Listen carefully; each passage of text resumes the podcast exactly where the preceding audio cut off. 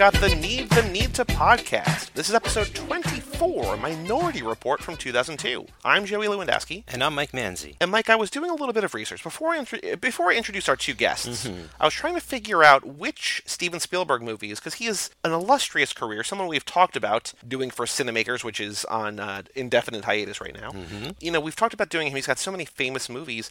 There's not a lot of his movies that I that we've covered so far. You and I covered his finest film, uh, which sounds sarcastic, and I only meant that as a little bit of a joke. Indiana Jones and the Kingdom of the Crystal Skull for Shia. But Williams, Love forever, it. forever. Jordan and Kara covered Jurassic Park over on Whistle Thinking. Joe, two, and I covered another one that we're going to be doing on this podcast in just a couple weeks. Yeah. War, of, the, Worlds, because reportedly Channing Tatum was in there. Spoiler, not in that movie. Rumor had Uh, it. Scene cut out.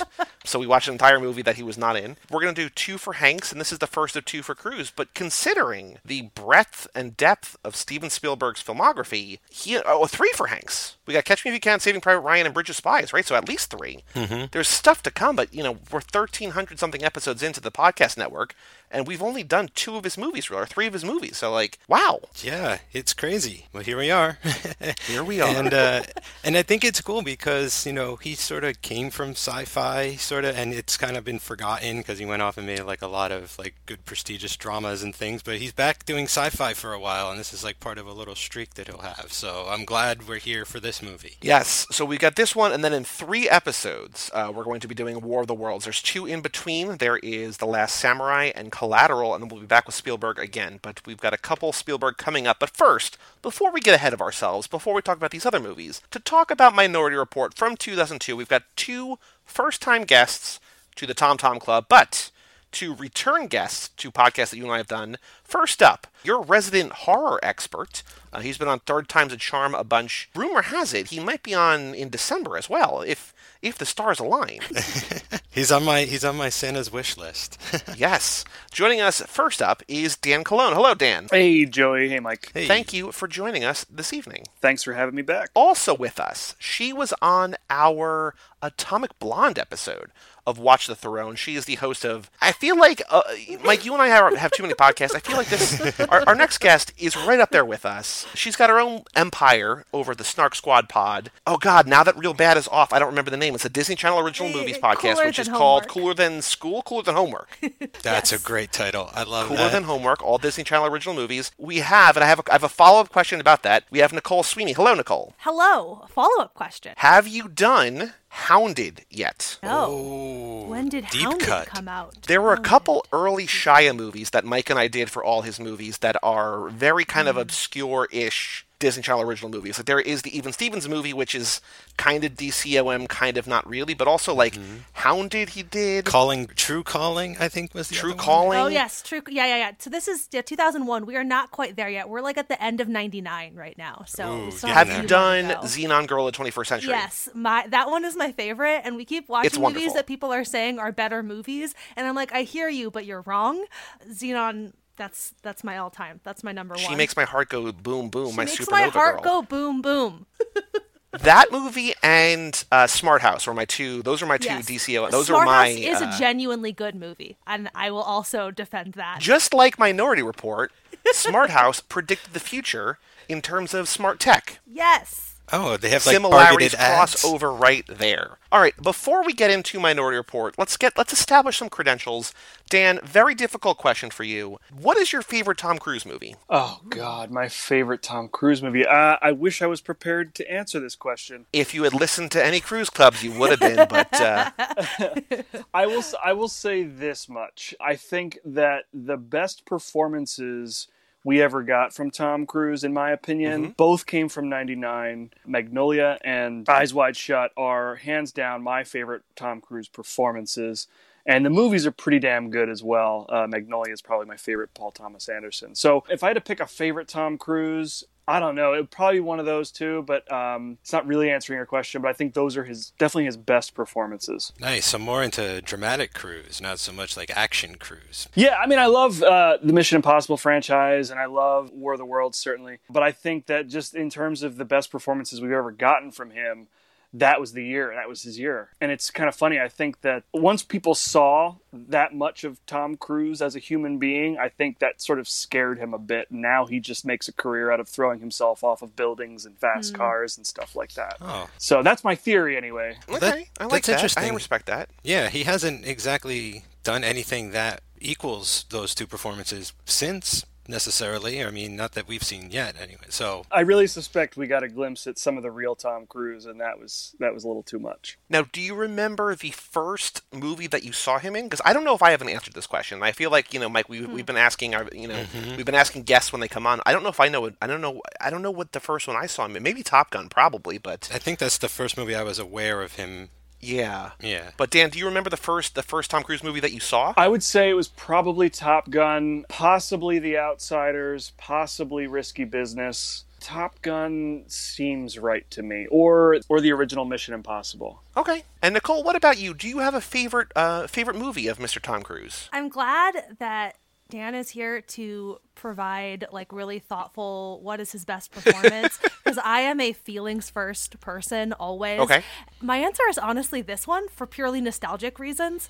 Uh, Okay. Because when it the like year or so that it came out, I would have been I don't know 13, 14, and it was my favorite movie. This I gotta I gotta go with this one. Like th- this is it. This is my number one Tom Cruise movie. Oh, cool. Wow. Do you remember the first time that you saw him in a movie? The fir- the first Tom Cruise movie that you saw? Almost certainly Mission Impossible. The first Mission Impossible. That is definitely the first Tom Cruise movie that I saw in the theaters. I probably didn't see one in theaters until Rogue Nation. Uh, I mean, of the Mission Impossible ones, I think I was way after the fact. I know I saw Eyes Wide Shut in theaters, but I I know I must have seen him in stuff before that. I, I yeah, but it just slips my mind. The more I think about it, the more I'm thinking that maybe my first Tom Cruise movie was also my f- first Tom Cruise theatrical movie.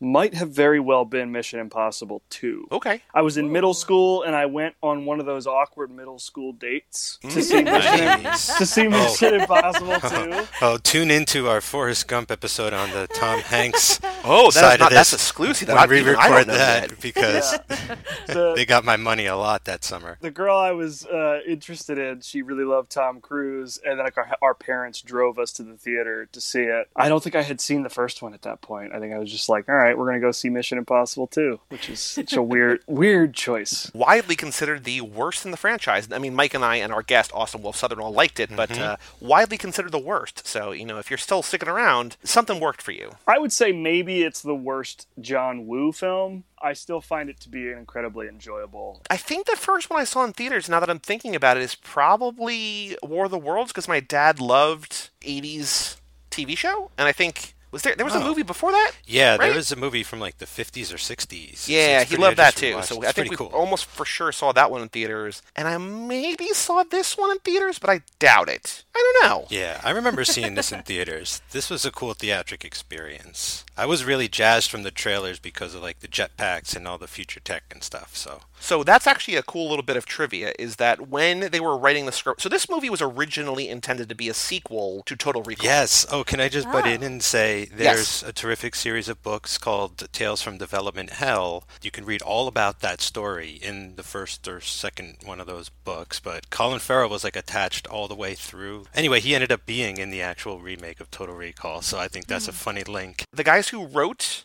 the original Total Recall were adapting this, and then they, they kept writing it and rewriting it and rewriting it. It all fell apart, and like, they basically threw everything out except for maybe the scene where Tom Cruise sort of gets they build the car around him, kind of. I mm-hmm. think that scene was maybe in there. This movie was originally conceived as a sequel to that, starring Arnold Schwarzenegger, and became something else entirely. And it's still adapted from the Philip K. Dick novel. And it's interesting to me that they feel sort of of a kind, of a type, and also wildly different from one another. Yeah. Was the original Philip K. Dick story connected to Total Recall in any way? No, and it, it was more of like a short story, if I remember too. It's pretty different. Like Anderton's much older. Um, Okay. And he's like a fat old guy. It's been a while since I read that. I'm not sure if he's even the guy on the run. I'm not. You know, I think they added that to this version. So when Steven Spielberg came on, the reason that my whole brain train started up here was because he hired a bunch of experts. He did like 15 experts to sort of envision what the future, what 2054 would be. They had all these things, and they basically said that a lot of this stuff has come true to some extent, but jetpacks not quite. A lot of this is exists in some form. I mean, we're still 35 years because this takes place in 2054, so we're still pretty far away from where this takes place when this takes place but a lot of this is mm. real. Although I, I, I, did notice no airdrop. Uh, you know, they're still using zip disks to like oh, move things yeah. from one monitor the to the other. Just cell like phones in general is like this is a a mm-hmm. big grievance with a lot of movies that take place in the future. If it was conceived of in the late '90s, they all dropped the ball on the fact that we are all carrying around phones, and like I, like I just the lack of interconnectivity is just not there. Yeah, it's crazy. And I feel like now, if you're making like a crazy super future movie, just make everything as convenient as possible. Because I feel mm-hmm. like the sort of overarching trend in everything that people are building is just making things more convenient mm. in both good and bad ways. Things in this movie are kind of needlessly difficult for no reason other than kind of for plot, I guess. I don't know.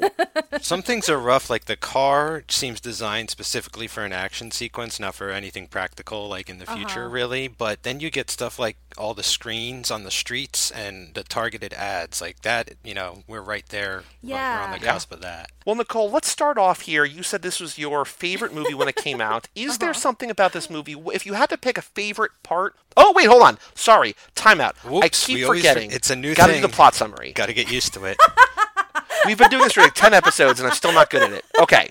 Tom Cruise plays a precog. There are three precogs, which are these three Psychic? humanoid bodies floating in milk that foresee future crimes. And so what happens is that they see a murder, only murders though. That's like the most fundamental thing that changes a human person. Like there's nothing more profound, or whatever the definition is, than when one human murders another human. Tom Cruise and his men go to find wherever there's a, a murder that's about to take place, and they arrest the person. And so we see that in action once, and then the second time we see it, the precogs see Tom Cruise about to murder someone he does not know. And so he then goes on the lam and has to figure out who this person is, why he was ostensibly being framed for this and what's going on. Meanwhile, Tom Cruise is also, his life is kind of falling apart because his son had been captured and killed when he was five or ten years ago. Uh, his marriage with his wife dissolved after that. So he's addicted to drugs now, and it feels like he's got a good career thing going, but a lot of other things are not going well. Meanwhile, we eventually find out after he kidnaps there's a lot of craziness I'm going to skip over. He kidnaps a precog, and they find out, they go to where the murder is about to take place, and this guy was set up, and there's this whole, like, kind of government shady conspiracy thing because the precog program, the pre-cop program, is being piloted in Washington, D.C. They're about to pass a nationwide law that brings it everywhere. And of course, there are glitches and flaws in the system. The shady government higher ups are hiding those flaws, and it also turns out that they are in on murders and stuff. I, I don't know how to summarize the end of this movie. Mike, I'm gonna I'm gonna call for I'm gonna tag yep. team you in. Yep. Can you explain the end of this movie? Yeah. So basically, in order to pass the the bill and prove that this all works, Max von Sydow, who's like in charge, the money man, it seems, like is in charge of the operation. He frames Tom Cruise to prove that the system works, but gets caught and outsmarted. Tom Cruise ends up proving his innocence, and at the end, the law does not get passed. They dissolve the precog program, and the uh, psychics are allowed to like go live a life of their own and tom cruise gets back together with his estranged wife and she's pregnant at the end so they're going to rebuild uh, their life together. Uh, that seems to be where it ends. And that's kind of an overall very truncated abbreviated version because this is a two and a half hour movie. There's a whole thread where colin farrell is here to audit the system and try to figure out if this is worthy of bringing, being brought about um, there's a lot of trickery and double crossing. There's Neal McDonough from Justified, the big dumb baby head guy. Wait, what? Wait, the blonde guy? yeah, Wynn Duffy. So Jerry Burns in Justified, his character calls. He says, "I'm so tired of him and his big dumb baby head." Oh. So every time I see Neal McDonough, I just think big dumb baby head. It's so mean, but it's also so perfectly funny within Justified, and I'm never gonna be able to mm. forget that. Mm-hmm. So I hope you all mm-hmm. carry that with you. But there's a lot going on here, and basically Tom Cruise is framed for a crime that he didn't commit because that's the whole point of this thing. but he doesn't know why he would commit the crime, and it factors back into the the capturing, kidnapping of his son, and killing of his son, and that all happens like what was surprising to me, and I didn't remember the twist at the end. He gets to the guy who ostensibly killed and captured his son with 40 minutes to go, and it's like, well, what? How is there this much movie left? And it's like, oh, because this is not the actual end of the movie. Going back to you, Nicole, this is your favorite movie when it comes out in 2002. Mm-hmm. What about this do you love? What are your favorite parts, favorite moments, scenes, characters, lines? What do you love about Minority Report? I guess I should clarify that I have not seen this movie in at least a decade, and going back into it, I had really low expectations. I was okay. like, I was really anxious about watching it. I was like, oh man, I'm gonna watch this movie, and I'm gonna have to think about why I was real dumb when I was 13 and like whatever. So I was pleasantly surprised for the fact that it was actually good. and I think at the time that it came out, I went in expecting to I don't know, just like a an action movie and I didn't expect to care about any of the plot threads. And so I think that at that particular point in my life, like I was excited that there was actually a really interesting plot tied around it. It was a movie that I feel like I probably got dragged to by my older brother, came out of the theater like, oh, this was actually really, really interesting. And the sort of vision that it was painting of the future was really interesting. I think that was the thing that that struck me the most at the time was that like the vision that it was painting of the future seemed really, really interesting to me. The advertising stuff in particular that you mentioned mentioned is like that is definitely a thing that feels the most prescient about this to me because like yes like that is that is the world that we are living in. Watching it back now the thing that struck me the most is how much i appreciated the fact that our sort of real villain is like genuinely a bad dude but not of the mustache twirling sort. Like the fact that in the end he ends up killing himself because it, it all got to be too much. There was something about the construction of that villain that felt real to me and I appreciate it. And I also really, really love just like the red herring of Colin Farrell's character. So I don't know. That's that's a very long-winded answer. I don't have a specific thing. When I realized that Colin Farrell was not evil in this movie, he was just like a good guy, I was like, wait, what? Like that's not. That's a great turning point in this movie when when Max von Sydow is like, you know, you don't hear any sirens or any bells or whistles because mm-hmm. you know no one can tell. Like right now, they're all chasing Anderton. What you might have hit on there, Nicole, for a minute is like what surprised me about this movie a lot was I was expecting from the trailers just sort of like a Tom Cruise action film, but there's like depth here. Like this is like a tech noir thriller. Like you could do this without the sci-fi and it would mm-hmm. still rock. And so just all those extra cool elements and Tom Cruise like being really great, like as a guy, as a wrong man, sort of on the run. Like I really just all these elements really worked for me. I have a question about how the how this how the the precogs work. I guess toward the end of the movie, the hive mind breaks up when he kidnaps Agatha and whatever. The murder, like when Max von Sydow kills, shoot and ki- shoots and kills Colin Farrell, it's because the hive mind is not there. You know, all the cops are looking for Tom Cruise.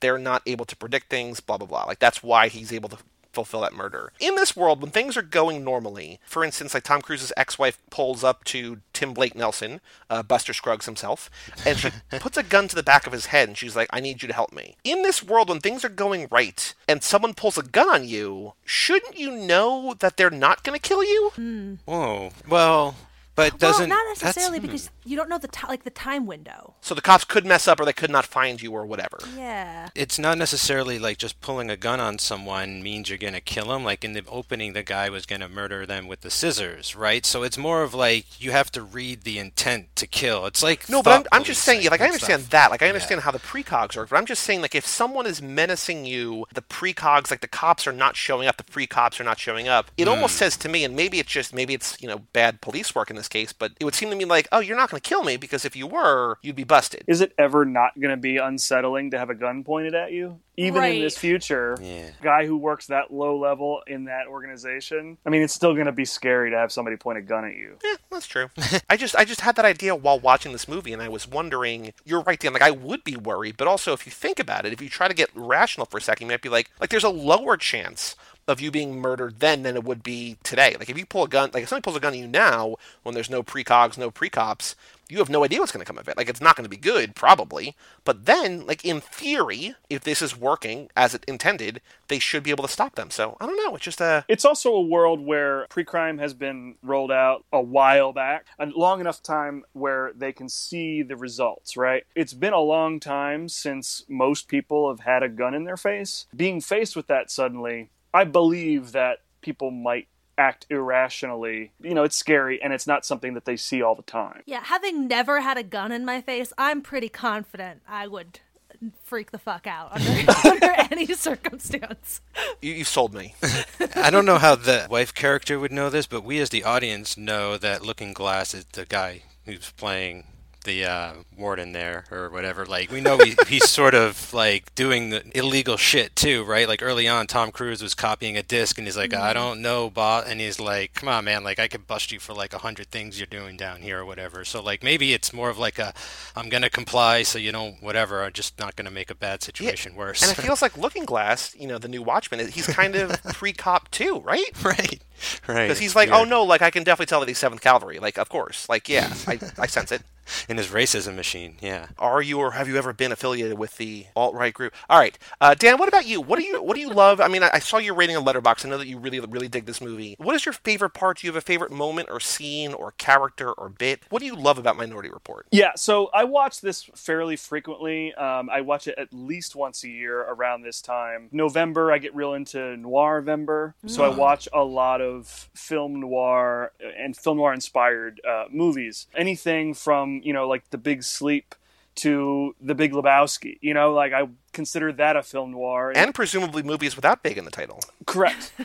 I consider the minor, uh, Minority Report a film noir very much in the same way that I consider Blade Runner a film noir. Both Philip K. Dick, both have a lot of the same sort of futuristic technology, you know, advertising everywhere. And everything feels very real, like it's not that far in the future. So I really get into the noir aspects of this movie.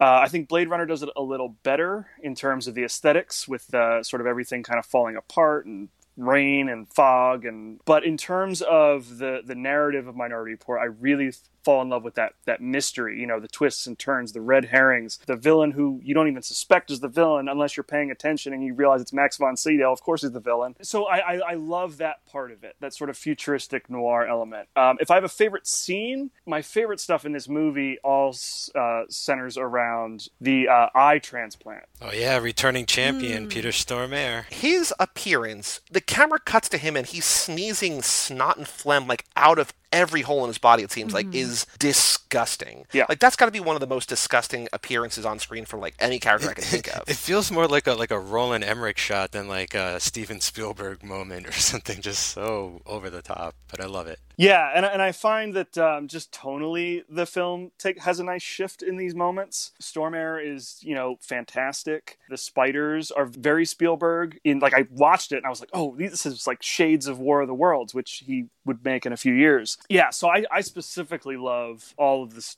stuff with the eye transplant. It's gross. It's funny. It's tense. That's the stuff in this that I really really love. But I think the whole movie itself is very, very strong. And I really only dock at some points for some stylistic choices, which I don't think have aged particularly well. So to sort of piggyback off that, my favorite moment comes right around then. I think it might be like the scene or the sequence like right before that is when he goes to that to Iris's greenhouse and he learns basically what a minority report is and why things are kind of running amok. The quote that I wrote down was, "Are you saying that I've haloed innocent people?" It's like like everything that he mm-hmm. thinks he knows. He's the the embodiment, the champion of this system, of this legal system, and he thinks that what he's doing is undeniably right and just and he finds out in that moment that this might not be true. And not only you know am i not guilty but also all these other people that i was so sure were about to murder someone. Like the guy that we see at the beginning of the movie very mm-hmm. clearly looks like he's going to murder those people. Like his his wife is cheating on him. He's got the scissors. We know that that's like a pretty slam dunk guilty verdict there but like a lot of what we haven't seen might not be true. And like to that end, by the end of the movie, they say that they release everyone. They're all basically on mm-hmm. kind of parole essentially, and they're all being watched by the cops. There's so much potential doubt for what has happened. It's scary, and I think that his realization that this world is crumbling beneath him and no one knows it is that that's like my favorite because it's mm. just like it's the, the light switch flips in that moment and i think it's great I love the fact that they introduce us to the world in that way too. That sort of opening murder that they prevent does so much setup work for this world, both in terms of what we're seeing at sort of HQ with all of the the tech as he's kind of sliding through the, the footage and, and whatever. Also, you know, it's very dramatic and suspenseful and like it's you know they get there at the last possible second to stop this man from murdering his wife or whatever but it also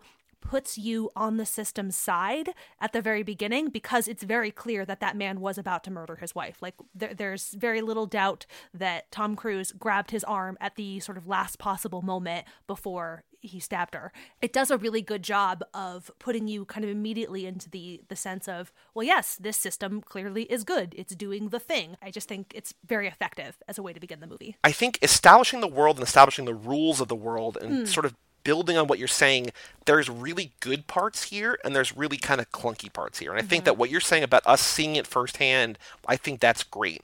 I think them bringing Colin Farrell in and Neal McDonough explaining to him, oh, this is what he's doing. This is like watch him at work, basically. Like that's awesome. In a lot of stories like this, it almost feels like we would be following the Colin Farrell character because he's the one, the new one to the scene. We're sort of being introduced to the world through his eyes, even though we're following Tom Cruise here. And it feels like that is really effective storytelling. As I was writing that down, I'm like, oh, this is so cool. Like, you know, we're filling in the gaps here. And then, like, a little bit later, there's like a PSA or like, you know, the vote yes to this. And just like, here's the system, and here's this, and here's it. I'm uh-huh. like, that's so ham fisted and so clunky and, and like, so unnecessary. Yeah, it's too much exposition that buried together. It was establishing a good vibe. And I feel like, like, I think you need to establish the fact that they're, they're about to roll it out. They had been doing such a good job of establishing the world and like everything that that should just be like and here's mm-hmm. a bunch more stuff it, it just it kind of cheapened yeah. its own story it's tough because there's a lot going on in this story like there's a lot in the background that they just sort of want to hint at that isn't necessarily part of tom cruise's thread but is important right like they need to sort of drop these hints about plot points and stuff somehow. Just kind of reminded me of the shorthand done perfectly in with Mr. DNA, right in Jurassic Park. Like there's a way to just sort of like have it out like real quickly and easily and stuff. And yeah, this movie sort of collapses a little bit under some of that. You know, the, there's a lot of great technical things, but I start to question stuff like other technologies, like the medical technologies with the eyes and things. Like it's a great sequence, but like you know, it's sort of breezed over to a degree. I'd say. You know, it's like he never goes back to like scratching his eyes, or I don't know. It just there's a good balance here, but it's not like a perfect balance. But I think it does a really good job under like the weight that it needs to carry. Because without that, like it would just be you know another action movie. And so I'm glad they're going for it at least. They're certainly going for it. They're they're throwing a lot of things at the wall here. Mike, what about you? What what about this do you love? Like, what is your favorite part of this movie? If I could just sort of jump on what you were saying a little bit about like when Tom Cruise sort of realizes what's going on, what's really going on. I too realized this time around like what a dystopian future this actually is. You know, like it's painted as a utopia, but like deep down it's not. Like, you know, the whole concept of thought crime and that whole 1984 stuff comes to mind and like where this starts looks great and everything but you know when you see where this is going like that is the real sort of like fear that like i get from the ideas behind this movie. So I just want to say, like, when Tom Cruise realizes, like, he has, like, that shift in his head, I think I, as a viewer, also sort of was like, I wasn't really on it. I was on his side because he's on the run, but now I'm on his side because, like, we align ideally like with our morals and stuff like that. So it was a cool way to sort of show growth with the character and like get you even more like behind him. So I also love that. But I think like this time watching it, the most fun part I had, aside from the jetpacks, which are awesome, I really love when he takes the precog to the mall. All of that stuff because it shows like the real sort of consumer side of the world and, uh, you know, all the people in the VR booths. Like, we're really, we're right around the corner from that opening up next to Top Golf, like for sure. Like that looks so real and everything, and it kind of gives me a little bit of the um, AI vibe. But I, I, love all that when he's taking Ag- Agatha through the mall, and she's like, grab the uh, umbrella, and he she walks up to the lady, and she's like, don't go home. He knows, and like they're doing the whole sort of dodging the cops sequence and everything. So I thought that was cool. It showed another level of her powers. You know, she couldn't predict far into the future, but she could sort of like predict seconds into the future, which was interesting. Which you know seems kind of more realistic and grounded. Again, there's so much to deal with. We have psychics and jetpacks and crazy highways and cars that manufacture themselves. Like there's so much to sort of take in here. So I thought they did a, a cool job of, of expanding something that was already sort of a little heavy or hard to grasp the concept of. Like as soon as you see her like doing that stuff in the mall, it's like, okay, this is working. Really like what they did with that. I do want to say one other thing that I really like about Agatha and Tom Cruise in this movie. There's it's the same thing, but it's twice. So as she is telling he and his ex-wife about the life that his son would have had, and she says he likes to run like his father. And I was like, hell oh, yeah, his father shit. likes to run. We all know that Tom Cruise likes to run. And then when they're like at the end of that scene, she says, I'm sorry, but you're going to have to run again. He just says, what? And she just yells for like what feels like a thesis statement for Cruise Club, just run. and so Oh, we've been so tracking much. Tom Cruise running, and he does not run here. I think he's he's emotional and he's kind of thrown off here. It's, it's so wonderful. It's a defining feature of him. He likes to run, and he has to run. And he's finally in a movie where he's on the run, you know, and even says in Yeah. the in the elevator, everyone runs, you know. It's like Logan's run, like he is just on the fucking run this whole movie. Joey, it reminds me of when we just did Primal and, and we got Nick Cage in an actual cage in that movie. So it's sort of, it's like in that way, the Yeah. thesis of the podcast. yes. Now to to pivot for I a second for and to talk guys. about our least favorite moments in this. Here's where I'm going to come clean and say that I did not. I like this movie. I did not love this movie. Uh, I think based on how you've all talked about, it, I think I've probably liked this the least. I think that this movie is like too crowded with ideas. I think that there's too much going on. I think they kind of muddy the waters. I think that it's kind of intentionally so, but ugly to look at. Like when they have a flashback to where his kid gets kidnapped, and like there's such like the beautiful saturated colors of the pool, and then we go back to reality and it's all like kind of blues and kind of grays, and I know that that's intentional. Like I wasn't visually invested in this movie. I wanted to love this, and I think that Tom Cruise is really good in this, but I just I couldn't connect with it in a way, and I think a lot of that just comes to the fact that like it's a very long movie that I just feel like has too many ideas and too many things going on and i feel like there's so many moving parts and it almost fully kind of everything comes together sort of but like it just it doesn't work for me in a way that i was really thinking that it could hmm. I hear where you're coming from with that, Joey, and I think partially for me, it's like I get that with a lot of noir in general. Like, there's mm-hmm. always a time, like even even in like you know the Big Sleep or the Maltese Falcon, where I'm like, what the fuck is going on right now? Yeah. Like, I'm not sure like where I am in the story or what's what or who's who. There's just like a plethora of info, and I think part of that back then was like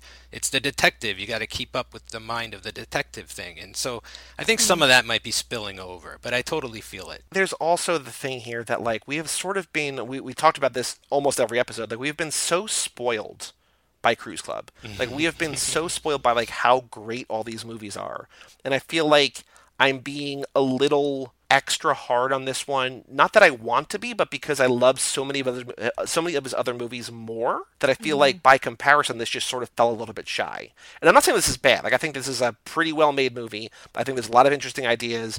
I think across the board the acting is great. I just think compared to what we've been talking about i think it just didn't work for me in the way that a lot of other ones did, which I think is just kind of a bummer. But I guess that's a hmm. that's a good problem to have, right? Like it's an embarrassment mm-hmm. of riches almost. But Nicole, is there something about this movie if you had to pick something that you think could work? I mean, we talked a little bit before about the kind of clunky exposition. What about this movie do you think could work better?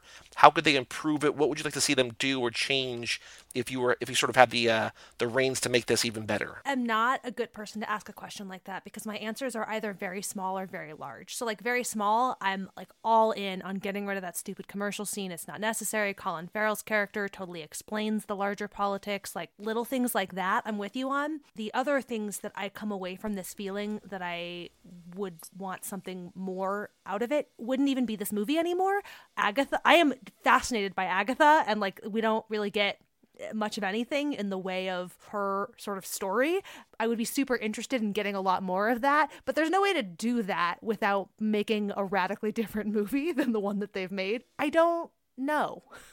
we don't need answers to this, I don't think, because I think it's the kind of movie that uh, you know, if it works for you, it works for you, kind of, right? So, Dan, what about you? Is there is there something about this that you think that you would fix or change or improve or remove, or how would you make Minority Report better? Speaking to the Agatha point, I think that to expand her character would be nice. I would like to know more about her. I think that the reason we don't get more is because it's sort of in the noir tradition to not give her much of a backstory. You know, historically, noir uh, female characters are i mean it's the, the story is about the detective right or the sure. guy at the center of this mystery while this movie isn't progressive in that way i don't think that you can really count it against the movie but I do agree that some more about her would have been nice to get. To be clear, my critique isn't even about it in that way, though certainly that like there is a larger statement to be made about like who the central characters of this movie are and, and whatever. This movie couldn't have done much more with Agatha in part because Agatha is central to the mystery,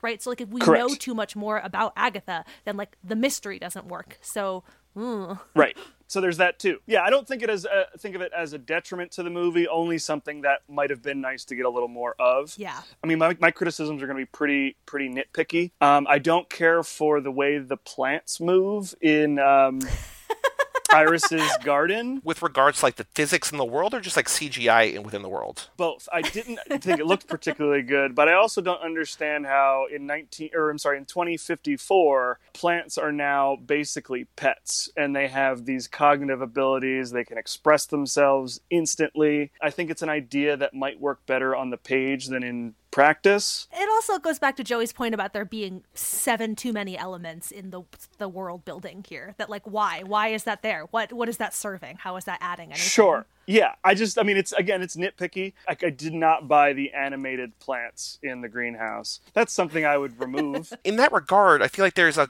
a kind of a weird amount of weird stuff, right? Like there's mm. a lot, but there could be way, way more, or there should be way less. You know what I mean? Like I feel like it's yeah. kind of the there's weird stuff, but there's not enough weird stuff, or there's or just the fact that there's weird stuff at all. Like we should it shouldn't be here. They stop and look at every single weird thing. I think is part of the problem. Like either there's a lot more of it, and it's just all happening, and it's just all there, or you do less of it you focus on the you know the, the, the, two or three weird things that we really want to be like actually looking at but aside from that in a more general sense i think that the uh, the, the look of this movie has not aged particularly well i think hmm. that uh, they were striving for a, a like a high contrast noir like a futuristic noir style. And what it ends up looking like now is just like washed out. Looks like it was made in the early 2000s i don't like the look of this and i know that it's an intentional thing. It's like the, the limited color palette. As we're recording this i've been watching a lot of movies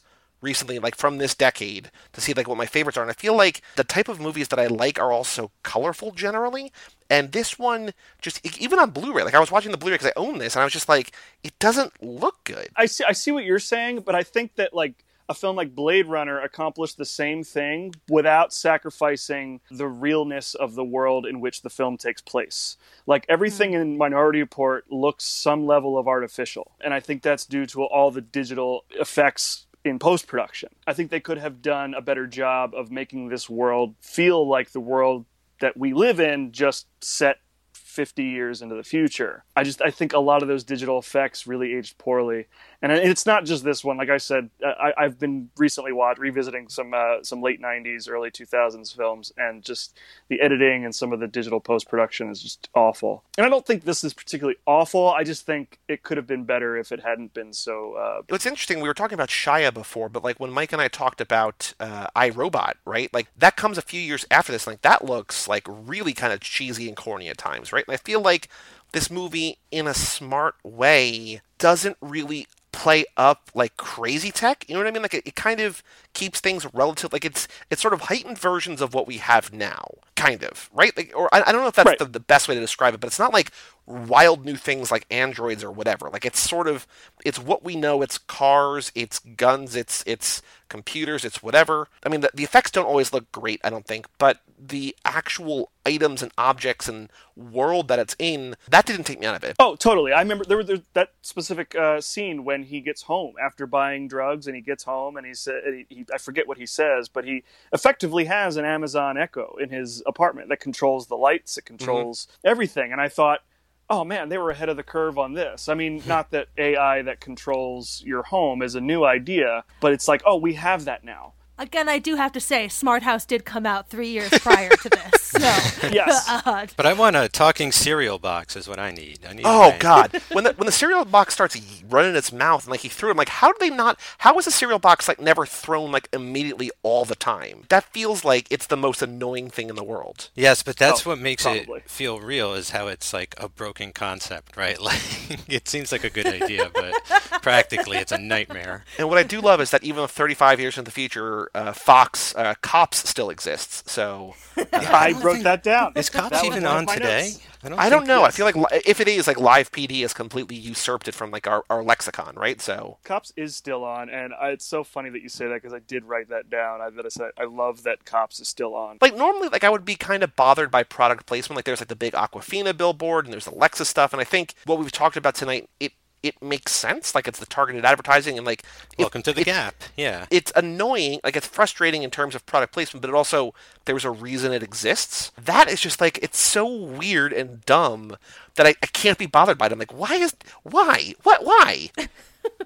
I don't get it. Mike, what about you? What about this movie do you think that what would you change? What would you fix? I mean, things that we've been talking about, new stuff. Like, Yeah. what what bothered you about this? How how do you think you could uh would improve this? just on that point, I think part of this movie is like just trying to be too flashy, like showing off like what it can do with special effects and stuff from major to minor. Like I don't really I know what they're trying to say like these holograms of his son and stuff. Look how they come out in 3D and they're not perfect and stuff. But like I don't know, it kind of throws me as well that it's like it just makes it feel uh, very cluttered. Um, I don't really love the sort of nitrate dip they did on this film, you know, and like I know a lot of people do like the way that this movie does look, the way that they process the actual like negative, you know, and like Spielberg does this a couple times. He does it again with World of Worlds. Just gives it like this flatter sort of less color. I think this movie just lacks a lot of like color, and I get they're trying to do like a future black and white kind of thing maybe with it or something, or that kind of bothers me a little bit. But my main gripe, I'm still not sure what the hell a Minority Report is. Is Oh, is it- oh, I can is- I can explain that. it- That's the that's okay. the that's the one thing I know about this world. Okay, because because I was like, what a great sounding like those two words next to each other sound amazing, right? But like I couldn't be more confused. Is it what the echo is? Is it No. like the idea that it, you have a false vision? Like I still don't know Nah, mm, exactly sort of. what's going on with the Minority Report. So a combination of all those things combined, I'd say. But pretty much, I, I really do really like this movie. I like how Dan said earlier with like the eyeball scene, how like the tone shifts really well on like a dime and then other times it can just go back to being totally serious. It sounds a little too much like Indiana Jones at times. I think the score could have benefited from maybe more like synth or something a little like weirder, but uh, All right. all, all all those little tiny things, nothing I like major. love that idea as a fix. That's my favorite fix that I've heard yet. I love that. I agree. Cosign. So, Minority Report. There's apparently in real life there's a real thing called a, a Minority Report, but basically a Minority Report is what happens when two precogs see one thing and the third sees something else. So there, that hmm. report is in the minority, and that gets shuffled away because that is like that's the red flag to the system. And so it seemed like Agatha, because she was the most advanced, sort of saw the truth or saw more. Oh, because it was her mom's death. Well, that she saw the yes. real death. Oh, yeah, I- Yes. and the others didn't log it. Okay. And so, yeah, in that case, it was a minority report, but it was a report of an echo because what Max von Sydow did was he hired some vagrant mm-hmm. to try to kill her, was going to get arrested, and they were going to take care of the guy's family. While that happened, they were going to actually kill her in the same spot, and then because the system would basically see it as a duplicate, it wouldn't get processed or wouldn't get flagged. And so the minority report is just it's like basically it's all the red flags that would say that the precog system, the pre-cop system does not work. He's trying to see if only two saw instead of three. Well, no, he he's looking for his own minority report that would exonerate him from this murder that he supposedly is going to commit. Okay. That's his interest in finding his minority report. He's not even thinking about Anne Lively yet. He realizes that while he's looking for his minority report, which, as we know, does not exist because he does shoot Leo Crow. Minority Report is like a dubiously appropriate name for the movie in the actual context of the plot of the movie. It is called that for exactly the reason you said, which is that it sounds really cool. It does sound cool. It's also a huge red herring. I think that they didn't do nearly enough with Colin Farrell's like near religious zealotry. Like I think mm-hmm. that mm. the fact that they introduce him as like this kind of not God fearing man, but like raised by a preacher, and then the preacher had been killed, and blah blah blah, and he carries you know the the rosary, and like he clearly has like this religious to him, and that does not have any effect on anything. That frustrates me because I think that could have been super cool, like in a world dominated by tech, and like they have the whole thing like, are we clergy or are we the cops? And then it like ends there. It's there to set a seed, I guess, but there's no payoff unless I miss something. I feel like if they did more with that, it would have gotten preachy. Maybe I am missing what you are looking for from this as a potential fix, but those elements of it, there was just enough of it there to acknowledge that that would be a thing that people were talking about. But if you go any further with it, then it gets into uh, that becomes the message, that becomes the point in a way that I would not have liked. But I feel like that kind of thing, and this is just, I know that this is very specifically a me thing, is that I love when shows and movies play on that. The Leftovers does such a good job of like focusing on and centering around ideas of religion without becoming preachy. And I know that it would become a completely different movie, but I feel like if you're going to have that, I think that is interesting to me. And I know that's not necessarily the story that they want to tell, mm-hmm. and I do fear that it could get preachy. Like I'm there with you, but I think that that would be an interesting way that I think they could go. That said, I think you and I are kind of in agreement that like if you're not going to do more with it, just nix it. Like, why why is it there in the first place? Yeah, I like it kind of in there as like an idea, but I hear you saying, Joey. Like, I see the frustration. It's laid in there so well. They even called a place like the Temple or something like yeah. that. And so, not even just for Catholicism or whatever, but what is religion like in this future? But then on the other hand, it's not like that character's movie. So all you can really do is sort of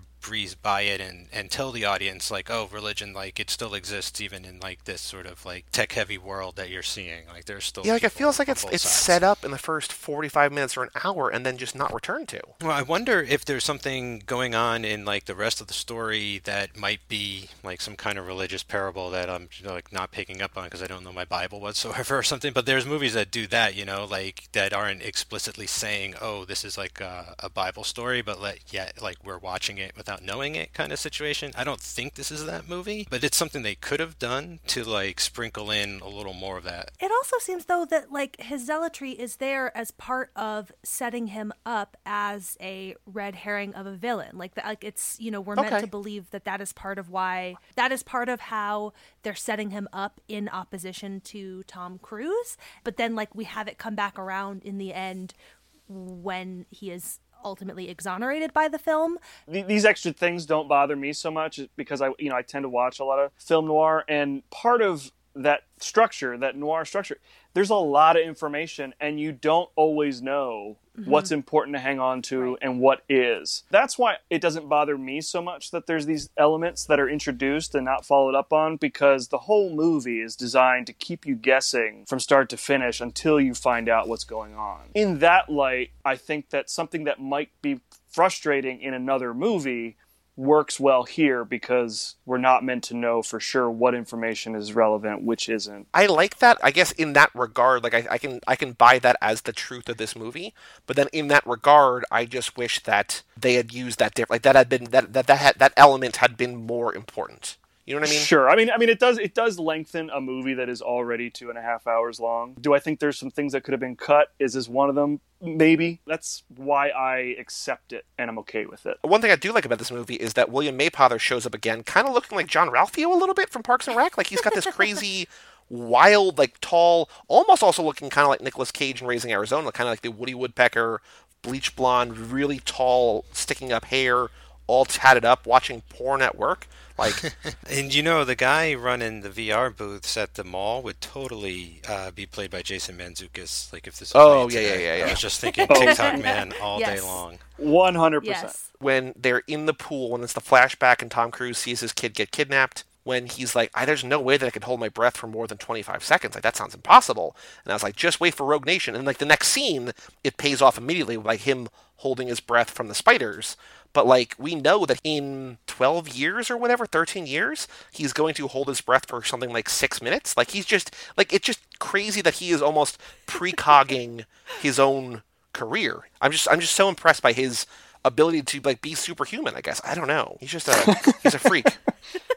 Any other thoughts? Anybody? Anything else that we that, any of you really loved or didn't love about this movie before we ask a couple of very hard hitting questions and then play a couple quick games? One thing that I thought was an interesting choice, uh, maybe my one real gripe with Colin Farrell in this movie, is that he mentions that he is that he grew up in Dublin. As we know, Colin Farrell is uh, Irish. Yep. Why did he bother having an American accent if he could just use his Irish accent and it would make sense anyway? He was written to be an American character, and then they wanted to hire Colin, like because Matt Damon was considered for that role, and there was also like a Dutch guy who I don't know, and then Colin Farrell got the job. Steven Spielberg just kind of wanted to write that into his backstory. Uh, I, I wish they had just committed to an accent. Now, this is Colin Farrell at a time in his career when I really just did not like him. I had issues with him as a human being. And this was around that time when he was kind of Hollywood's bad boy, doing drugs and drinking and being crazy. And I didn't, I didn't really develop a respect for him until uh, years later within Bruges. Yeah, his change came through in that performance, and from since then, I just, I love the hell out of him. The trivia is actually kind of disappointing. It's just that Steven Spielberg didn't think that he could fully shake his accent, so he's like, "Yeah, he's Irish now. It's whatever. It's just in case, just in case you can't speak like an American, you got an Irish heritage." Oh, see, so it's it's so distracting when when he's speaking in an American accent and his Irish comes through just a little bit. Yeah, because apparently originally his dad was shot at a church outside of Maryland, but now he's Irish and he can't be not Irish, so you know he's got an Irish father or whatever.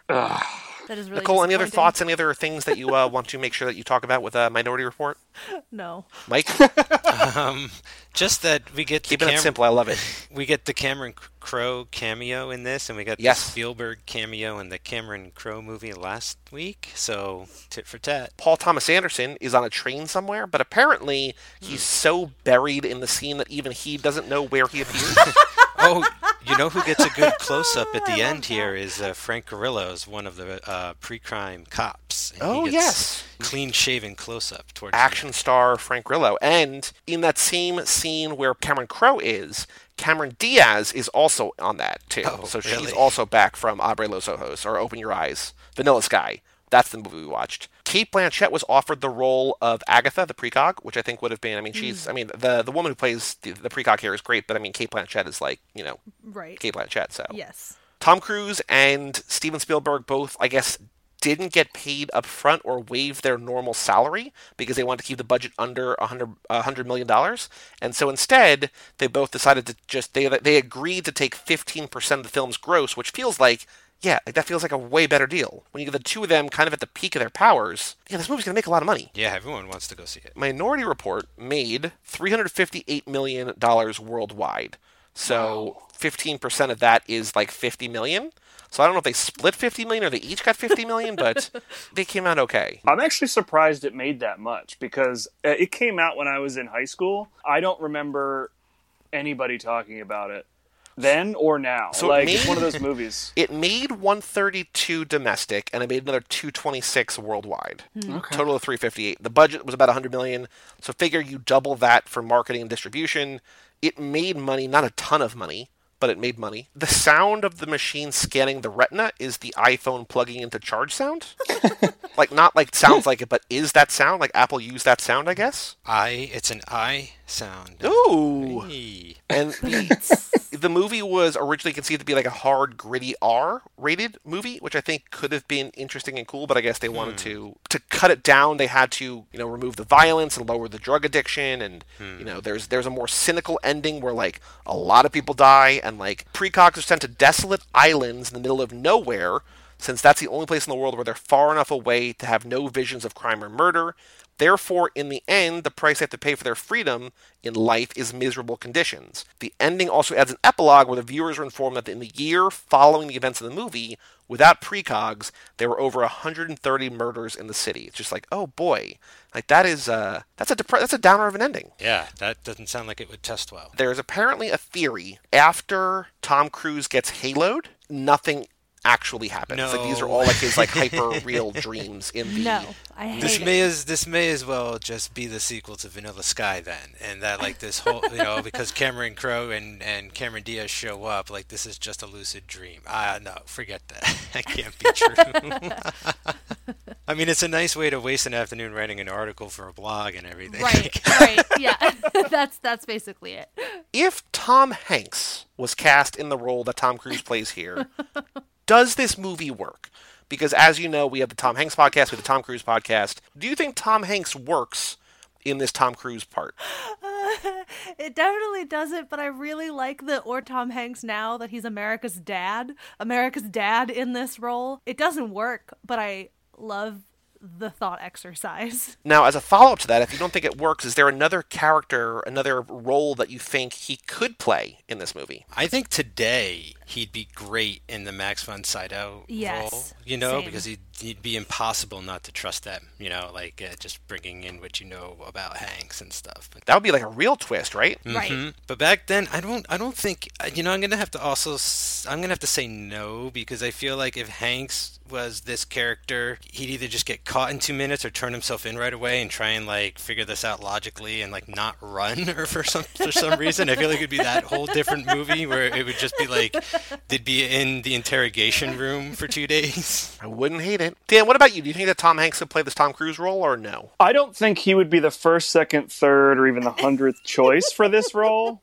But if the question is, do I think he could do it? I think Tom Hanks could do anything if given the right circumstances. Could he do it for Spielberg? I don't know. But could he play John Anderton in some capacity? Sure, I think he could. But again, I don't think he would be anywhere near the top choices. There's normally on IMDb, there's a lot of trivia about like this person was, or this character is almost this person, this character is almost that person. Like aside from the Cate Blanchett thing and the Matt Damon thing, there's not a lot here. Like it feels like whatever version Steven Spielberg sort of spearheaded here, it was always going to be Tom Cruise. Which I feel like by this point, like you're not gonna like you're not gonna think about like, do I want to cast Tom Cruise or not? It's more like, will Tom Cruise say yes to my movie? Right. So I guess we're not going to really have those kind of things. But uh, yeah, I don't know that I don't know that Tom Hanks works in this part. I think it would be a very different movie. I don't think it would be much of an action movie. Hmm. But I, I I think Tom Hanks is is a, is an actor who gets almost typecast a lot just to entertain the idea of him playing John Anderton. I think that would be a great way to stretch his range as an actor. Hmm.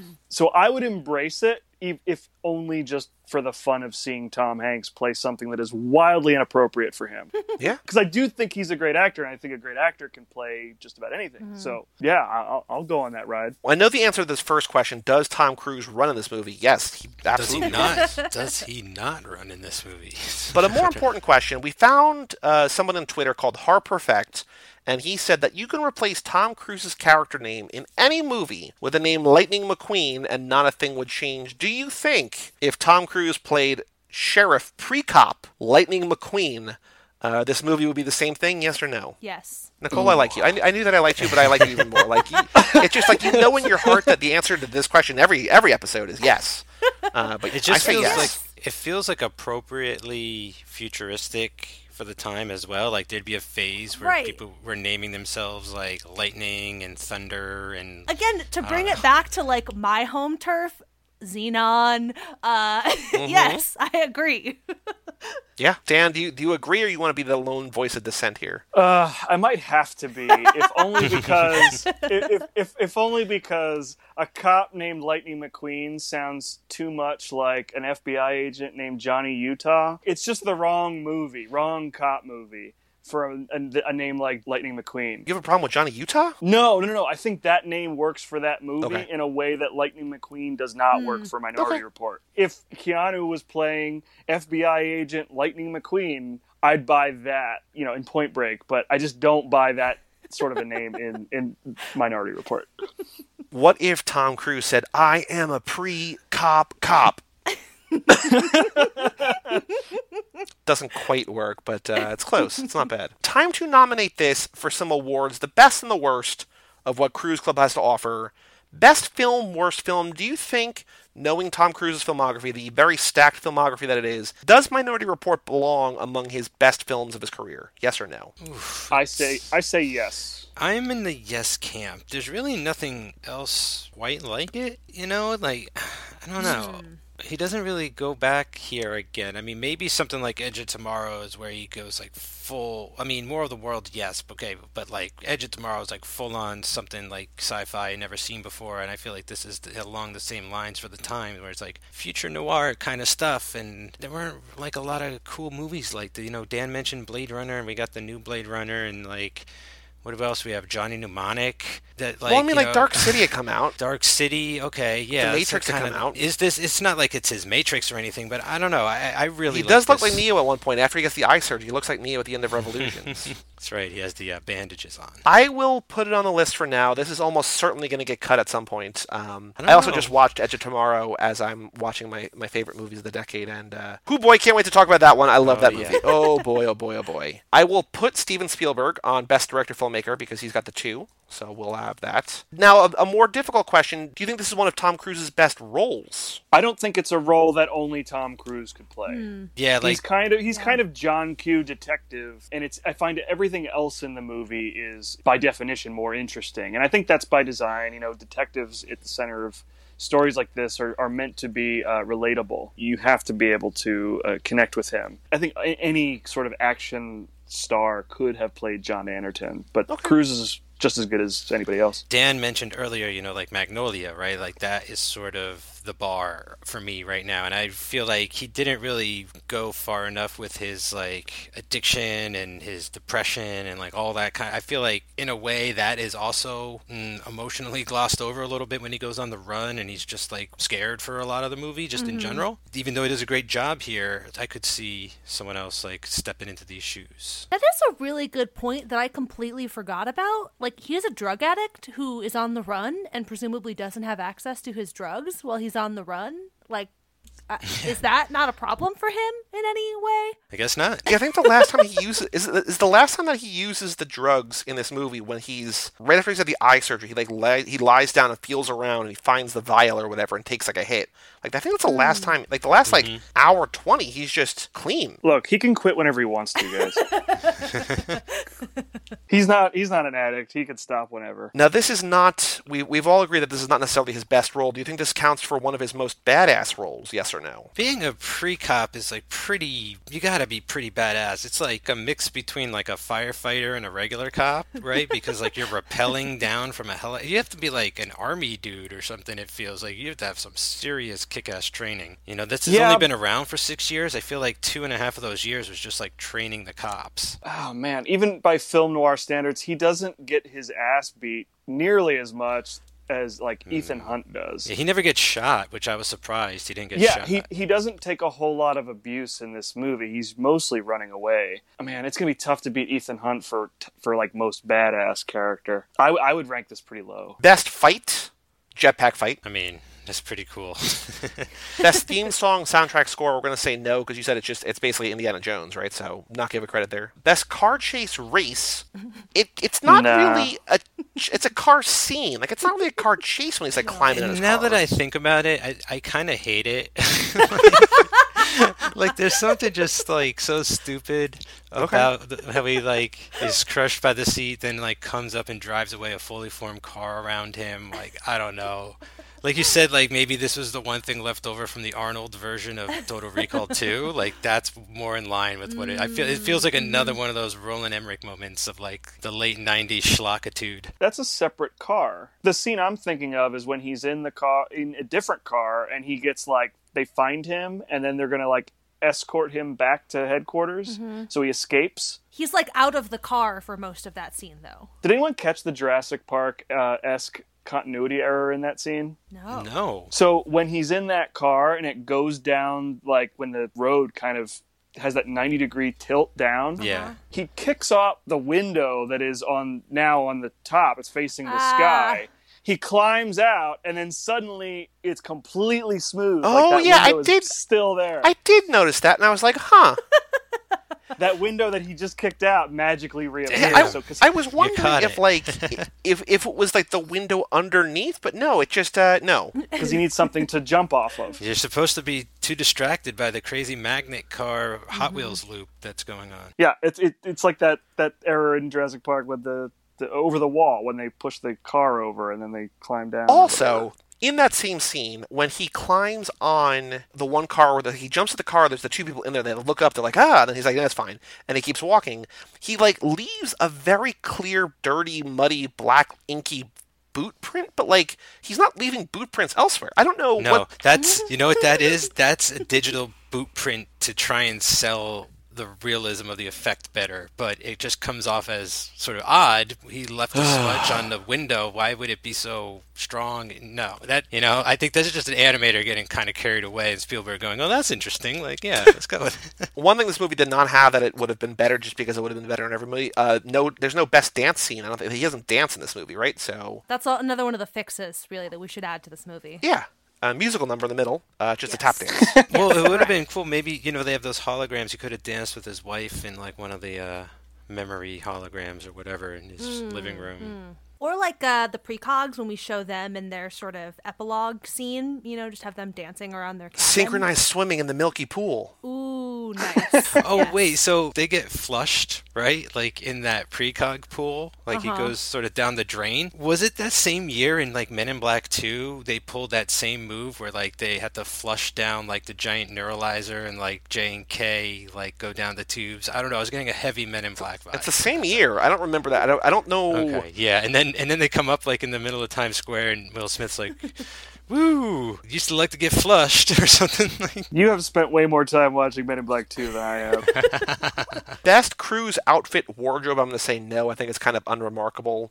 Kind of, I I think probably on purpose. Best sunglasses. I don't think he wears sunglasses, does he? no. No, but I thought it was funny how there's that big sunglass ad in his Mm-hmm. prevision, right? It's like a big clue. It's like the the billboard outside. They thought it was like a Mm, yes, man in the man sunglasses. outside. Mm-hmm, Best death. He does not die. Best line. Best freak out. I don't think there's anything like he's kind of he's kind of even keeled for most of this movie. I think. It's tough because even the big lines like "everyone runs," like he says it two or three times. It feels like the catchphrase, but it doesn't have the impact of like a best line Mm-hmm. necessarily. Well, Like, even the line I said had, like, a- before about like haloing innocent pe- innocent people, like I don't think that that's necessarily like I think it's great within the scope of the movie, but like as a line for any movie, it's kind of like you know it- okay. it's not concerned with like the one-liners necessarily. Best sex scene, there's nothing here. Uh, most athletic feat, he comes close to doing some kind of cool things, but I don't think I think a lot of it's like just CGI aided. Like I know that he's that probably climbing the ladder and stuff, but is there something here that you think we should nominate for best at most athletic feat? I mean, holding his breath maybe under Well- the water. Hiding from metal spiders underwater. It's this is cruise wise, not character